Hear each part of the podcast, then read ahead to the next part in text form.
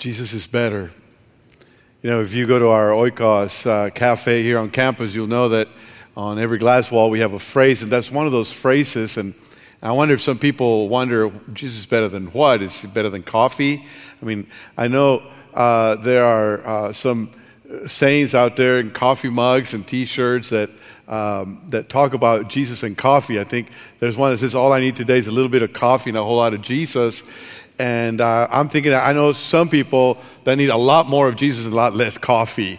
Um, but Jesus is better. is this catchy phrase. Is you know, um, we resonate with it, don't we? We know that it, it bears true truth. Uh, but what does it really mean when we say Jesus is better?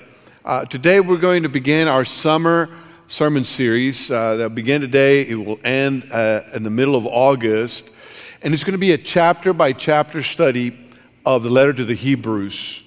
And we've called it Jesus is Better because that's really the primary theme of Hebrews. It's, it's one of the things that really stands out as we read the letter. And so, as we walk together through this letter, I hope that you will experience this idea of of the supremacy of Jesus. Some of you may be interested in the theological aspect of that. You say, well, what does really Hebrews say about who Jesus is, his nature, his character? Theologically speaking, the, some, some people say the Christology of Hebrews, and, and that's important. Some of you may be more interested in the spiritual aspect. When we say Jesus is better, what does that mean in terms of my faith, in terms of how I can trust Jesus, how I can grow in relationship with Jesus? Uh, it might be a spiritual formation uh, thing that attracts you to this series, I hope. Uh, or maybe you have an ethical concern and you say, when Jesus is better, what does that mean to the way I live? What does that mean to the way I relate to myself, the way I relate to my neighbor, the way I relate to my community, my country, my world? Um, that's the ethical aspect of it.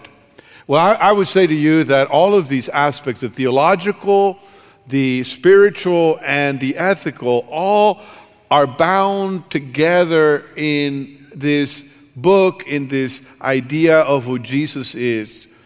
And I submit to you that the image that you have of Jesus will affect how you feel about him, it'll affect how you relate to him and it will spill over into how you live. So that's why it's hugely important that you have a solid understanding of what the Bible says about Jesus.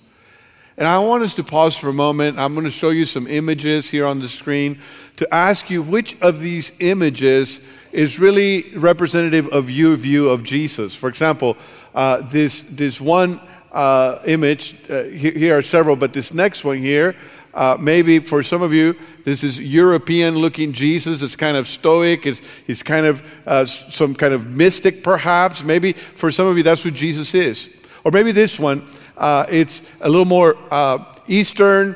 Uh, it's the uh, ascended Jesus with his wounds, and, and he's still kind of pensive and passive there. For some of you, maybe that's who Jesus is. Some of you would like to have Jesus look like this just a cool Jesus that can relate to the young people, that can, that can be just hip Jesus. Or some of you have this picture that I have from my childhood Bible stories that Jesus is the one who loves the little children. He welcomes them uh, because theirs is the kingdom of God. Others maybe relate to a painting like this one where Jesus is uh, brought down from the cross and he's in his mother's arms, and, and you feel the compassion for his mother, for what she must be experiencing. You also wonder how this person can save you or help you, um, perhaps. Or maybe you see Jesus as one who embraces the sinner, who embraces the sick and heals them and helps them out. Or maybe uh, you have this image of Jesus as an icon in a cathedral, holding a huge Bible, which I'm trying to figure out how he did that before the printing press. But, it, it, you know, maybe that's what you're thinking. Or Jesus, the Good Shepherd, who takes care of uh, sheep and cares for them and rescues them and, and leads them. Or maybe the suffering Jesus who, who died on the cross, who can identify with your pain, who, who walks with you in your suffering. Maybe you think of Jesus as the Easter Jesus, the one who rose from the dead and who died but, but didn't stay in the tomb. Some of you uh, maybe have more of a picture of Jesus as, as this Jewish carpenter who became a famous rabbi. Uh, whatever image you may have affects your spiritual life, it affects the way that you live. And I would say all of these images that I showed you hold some truth about Jesus. It's some angle of who Jesus is. But if any of those images dominate your entire view of Jesus, your entire perspective of Jesus, then I would say to you that you need to grow your knowledge. You need to grow your perspective. You need to grow your view of Jesus. And so I hope that as we explore the book of Hebrews together, that you will come to know Jesus in a bigger way. If, if you don't know Jesus, I hope that this study will help you to know him personally. If you've known Jesus for a long time, maybe 20, 30, 40, 50 years for some of you, I hope that this brings a new dimension to your walk with Jesus, that you will grow deeper in your relationship with Him. If you're at a point in your Christian life where, where you hear Jesus is better and it sounds cliche ish, and your life is, your spiritual life is kind of stale, I hope you will break out of that. I hope the Spirit of God will speak to you through His Word and that you will come to a point where you grow and experience Him in a way that you haven't before. So let's jump into our text. We're going to go chapter by chapter, and we begin with Hebrews chapter 1, verse 1, the introduction to the letter, and it reads like this In the past, God spoke to our ancestors through the prophets at many times and in various ways. But in these last days, he has spoken to us by his Son, whom he appointed heir of all things, and through whom also he made the universe. The Son is the radiance of God's glory and the exact representation of his being, sustaining all things by his powerful word. After he had provided purification for sins, he sat down at the right hand of the majesty in heaven. So he became as much superior to the angels as the name he has inherited is superior to theirs. Bible scholars agree that this is one of the most beautiful passages in the New Testament. If you would to look at the Greek, you, you would know that the author has used alliteration. That means every, a lot of words start with the same letter. Uh, the concepts are arranged in a way that is rhythmic, is, is poetic prose, uh, is the genre that, that is here. And, and, uh, and it just flows uh, like someone who, who's been thinking a lot about these words. But, but it's not just a beautiful passage, it is packed with powerful truths that we see here. This letter is different from many of the other letters in the New Testament that you are familiar with. You know that often in a New Testament letter, the author identifies himself. For example, he might say, Paul, the apostle of Jesus Christ. And then he says whom he's writing to. Uh, and, and, he might be writing to the church in Philippi, or to the church in Corinth, or to the church in Rome, or to the church in Colossae. And you know something about the audience that's receiving this letter for the first time, and it helps you understand. But the author of Hebrews doesn't do that. He does not identify himself and he does not identify his intended audience. And so it's called Hebrews because we can tell that he's writing to people that are very familiar with Jewish scriptures and Jewish Judaism uh, and Jewish culture and, and, and, and the God of the Hebrews. But as we look at this, it, it almost feels like it's not someone who took a pen and started writing a letter. It feels like someone's preaching and someone is transcribing that sermon. And what we do know about it is that it's about Jesus, that it's about the supremacy of Jesus, that Jesus is better. And then he unpacks this idea throughout the 13 chapters that we're going to look at in the next three months or so. But today, just from these four verses, I want to draw out a couple of things that we can talk about. The first one is that Jesus is better because he reveals God. That's the first declaration of the letter. This letter jumps right in to what it's about. And it tells us that God has spoken in the past in, in different ways at different times through the prophets, but now He's spoken in His Son.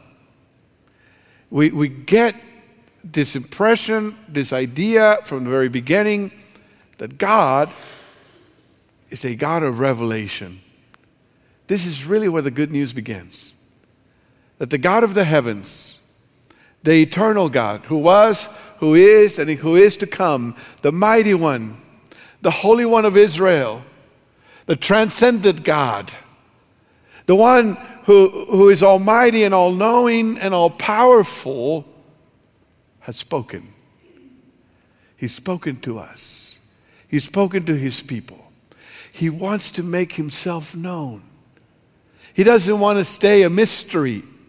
He, do, he doesn't want to stay behind the curtain. He, he wants to pull the curtain back so that we can see him and know him.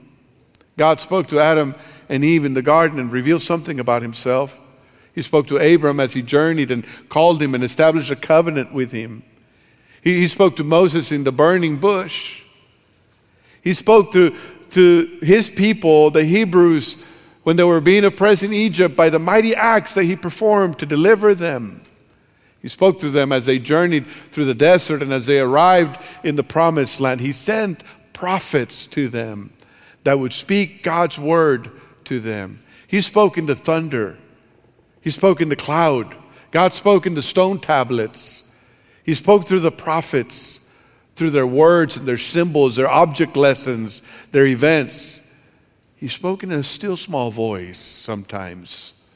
He spoke in their visions, in their dreams, and he spoke through angels. Angels are messengers of God. And every time he spoke, he revealed something about himself, something about who he is. At the burning bush, he, he was telling us that he's a God who cares when we are oppressed, when we are suffering, that he hears our prayer and he wants to deliver us.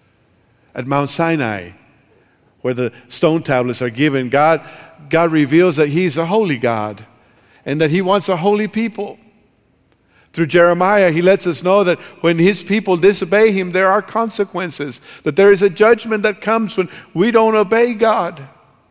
Through Amos, he lets us know that he's a God of justice and he expects his people to act justly, to be fair. In Hosea, he tells us that he's like a husband who forgives over and over again, a wife who has been unfaithful because he loves his people. In Isaiah, God reveals that He is the one who has chosen an anointed one to deliver His people and to start a new era.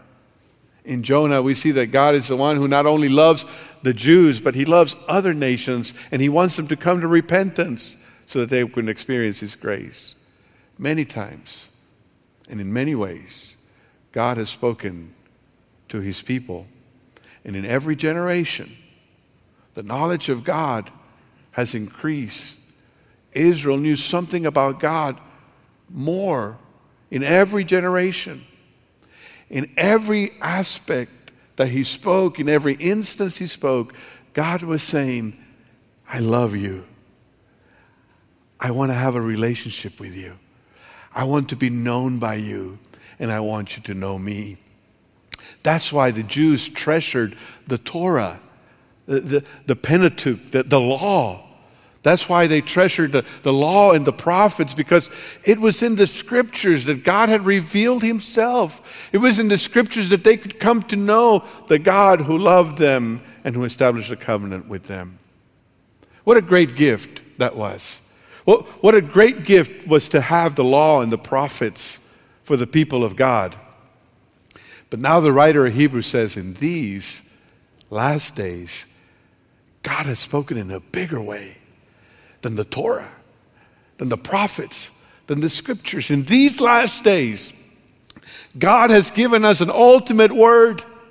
In these last days, God has spoken by His Son, in His Son. Jesus, the Son, reveals God. The prophets knew something about God, but Jesus is God. The angels delivered messages from God. But Jesus is the message. The scriptures introduce aspects of God, but Jesus is the fullness of God. Very likely, this letter, as we mentioned before, was written to Jewish Christians who were familiar with the Torah and the prophets, with the God of the Hebrews. And in their view of history, they saw human history in two parts. There was the present age, the age where evil still had its way, the age where they were struggling, the age where they were living and waiting, where they had to be faithful to the covenant God. And then there was the age to come. In between the present age and the age to come was the day of the Lord. And the age to come was when God would come and make everything right. And they looked forward to that. The prophets announced that age to come. And the writer of Hebrews is declaring here to those that are reading for the first time, that the present age, the age where, where they're struggling, where they're sojourners, the, the age where they're trying to be faithful, that that present age has now become the past. God has spoken in the past. In many ways, and many times to the prophets, that's the past. But now, now there's something new. God has sent his son. And in his son, he's ushering a new age. The last days, these last days, he says, it's a new era. The old covenant was pointing to the new covenant. The new covenant is the fulfillment of that old covenant. Jesus reveals God. He's that last revelation, that last word. What an important thing that is. My wife and I enjoy watching series, time period series, uh, mostly that are set in medieval times in Europe and with kings and battles and armies. And, and, and sometimes we watch all the seasons that come out, and, and uh, sometimes we're sad when the last season comes and we finish it, and then we go, What now? Uh, recently, we, we discovered that one of our favorite series, they came out with a new season, and this, one, this time they said it was really the last season. And so we, uh, uh, we made a point to watch it and we enjoyed it. And then this last week we came to the grand finale. And uh, it was everything we wanted it to be. It was great. It had a good ending, and, and we were satisfied. If they don't come up with any more seasons, we're good. And then I, I, as I was thinking about that, I thought about what the Bible says here that this ultimate grand finale of God's story is much greater than any TV series that you could watch. It's more than a story, it is about a Savior that has entered into our reality. It, it echoes the beginning of the Gospel of John that you may be familiar with in John chapter 1, where he says, In the beginning was the Word, and the Word was with God, and the Word was God. He was with God in the beginning. Through him, all things were made. Without him, nothing was made that has been made. In him was life, and the life was the light of all mankind. The light shines in the darkness, and the darkness has not overcome it.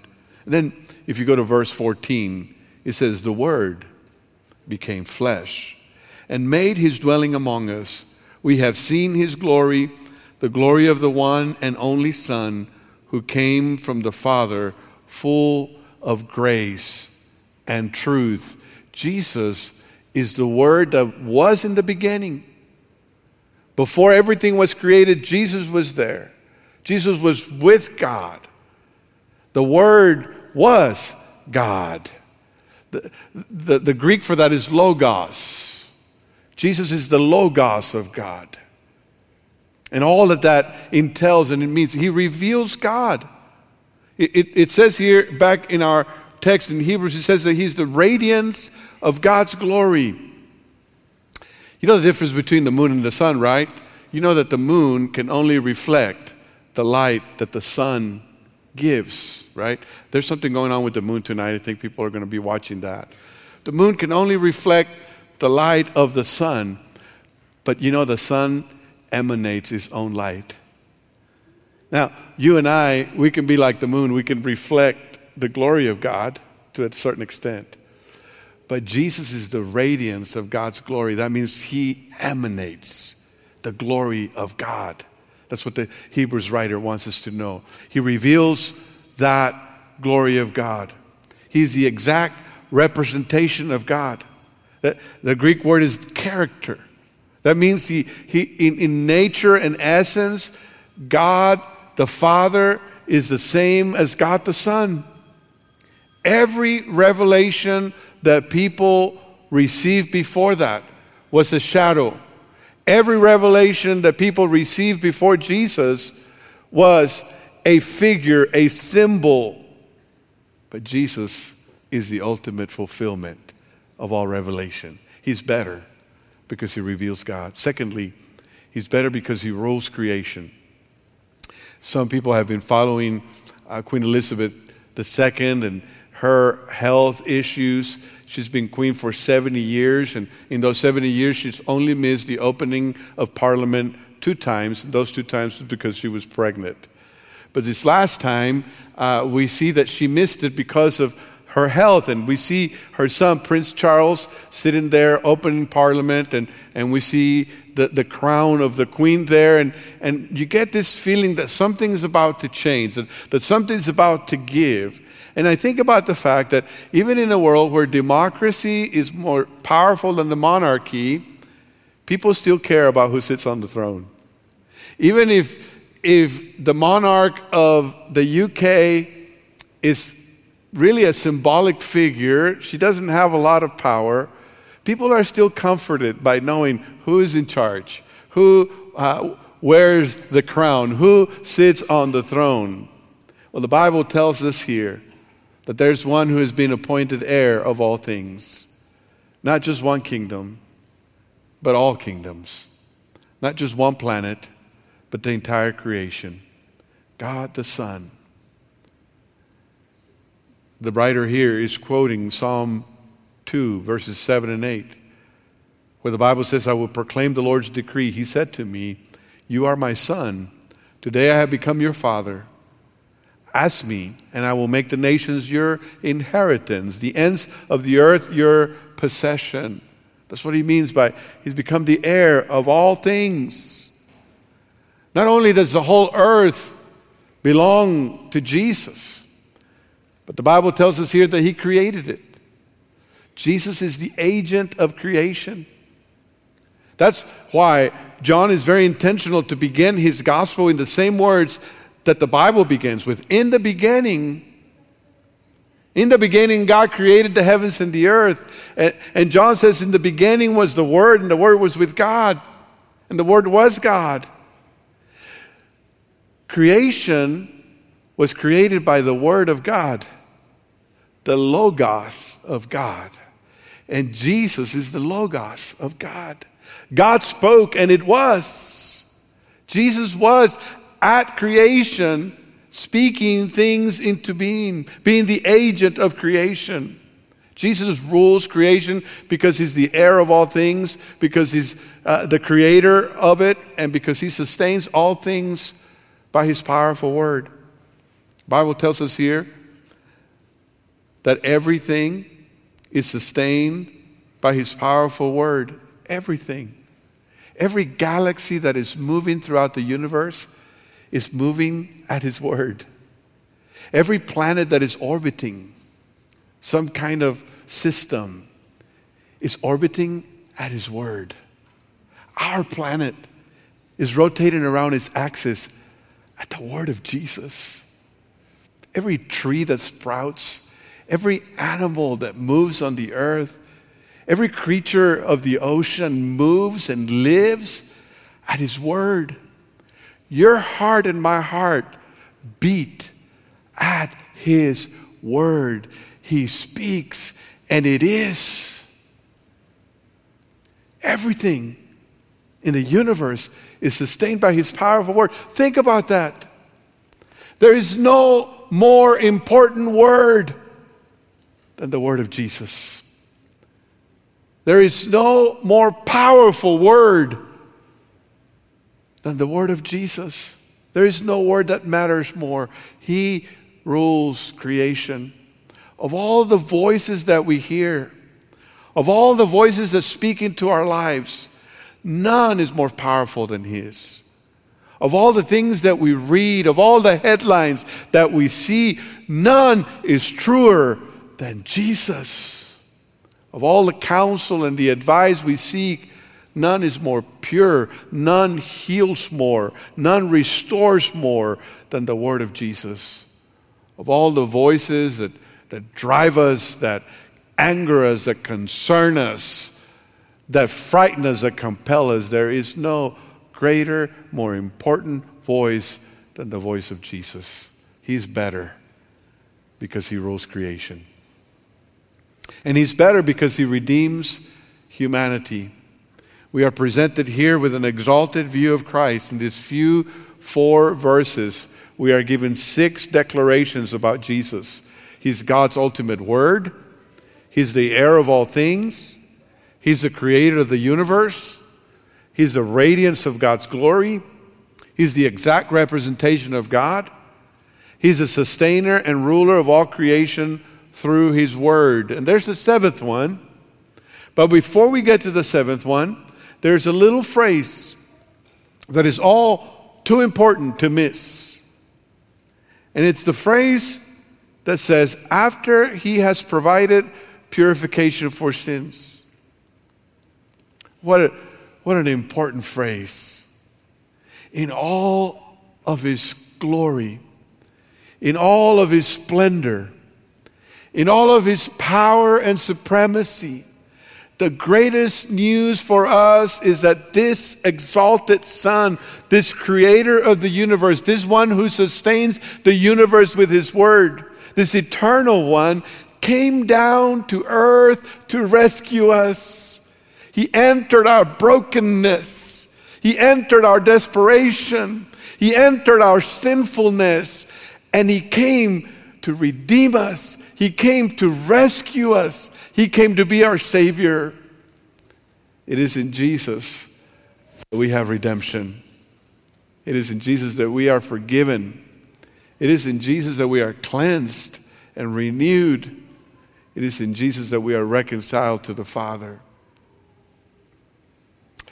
I teach a, a class, lesson eight of the perspectives on the Christian uh, on the World Christian Movement. Lesson 8 is a historical lesson that talks about uh, missionary movements. And, and I've often told the story of one of my favorite missionaries, William Carey. He, he was uh, an English um, pastor.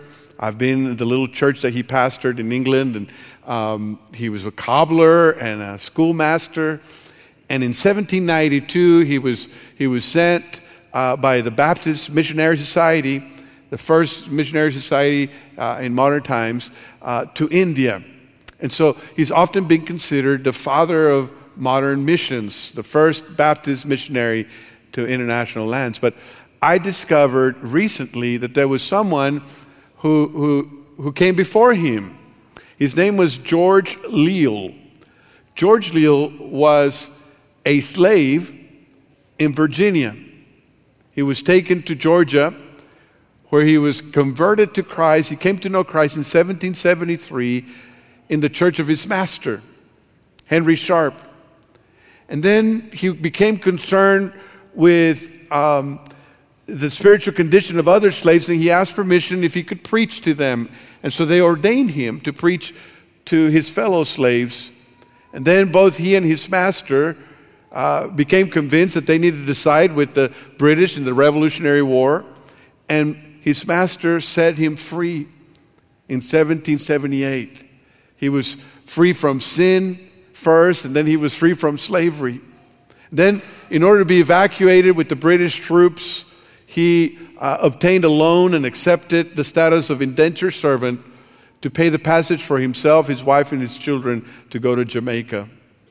They arrived in Jamaica in 1783 and he repaid, he worked hard to pay back his debt and become free.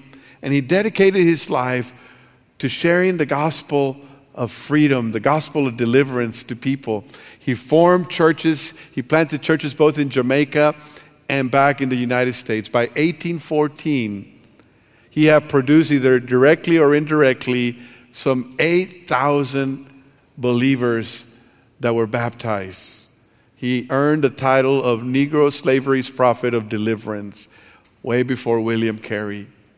And I thank God for men like George Liele.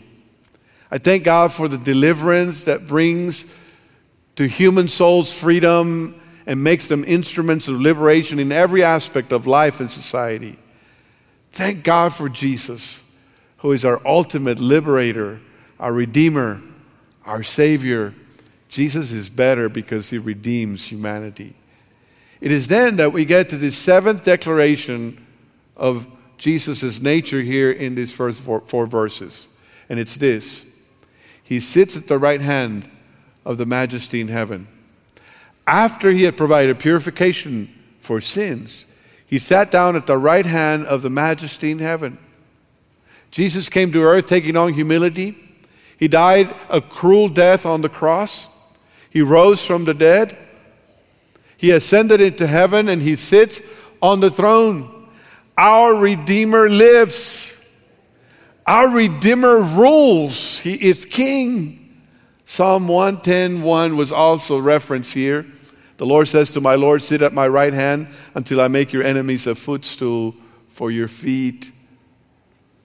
When our people go and share the gospel with others, we've, we've taught them a little tool. It's a bunch of little wiggle lines that you write on a napkin or any piece of paper, and it looks like this. And this is the gospel Jesus came down, He died on the cross, He rose from the dead, that's the empty tomb, He ascended to heaven where He became king and He sits at the throne, and one day He's coming back. This is the gospel in a few lines that we share. Jesus redeems humanity. He redeemed us from sin at the cross. He redeemed us from death at the grave, and He redeems us from the power of Satan from His throne in heaven every day. Jesus is better because He redeems us. This letter to the Hebrews is about Jesus, it's about the supremacy of Christ. It is the declaration that Jesus is better. And we've seen today that Jesus reveals God, Jesus rules creation and Jesus redeems humanity. My question to you today is what is your concept of Jesus? Is he some good moral teacher who, whose teachings can help you have a better life? Is he some benevolent but defeated figure that, that we feel some kind of pity for because he suffered so much? He was a good guy and they took advantage of him. Is he one in a line of prophets, like Islam would tell us, he's one of 12 prophets, one just as good as the other? Is he a little Jesus in your heart that, that entered your heart at some point to, to help you out with life? Or is he a big Lord and King that sits on his throne? Is he the one who rules your thoughts and your actions and your intentions that, that guides your steps into the future? Who is Jesus to you? I challenge you today if Jesus is better, what difference is it making in your life? Will you open yourself up today to this Jesus? Will you let Him grow your knowledge of Him? Will you step into a deeper relationship with Him? That's what I want. I, I've studied about Jesus a lot, I've read the Bible a lot, but today I want a deeper walk with Him. I want a richer faith. I want Him to be bigger in my life than anything else. What about you? Will you trust Him as Lord and Savior if you've never done so? Will you open your mind and your heart to know more about Him?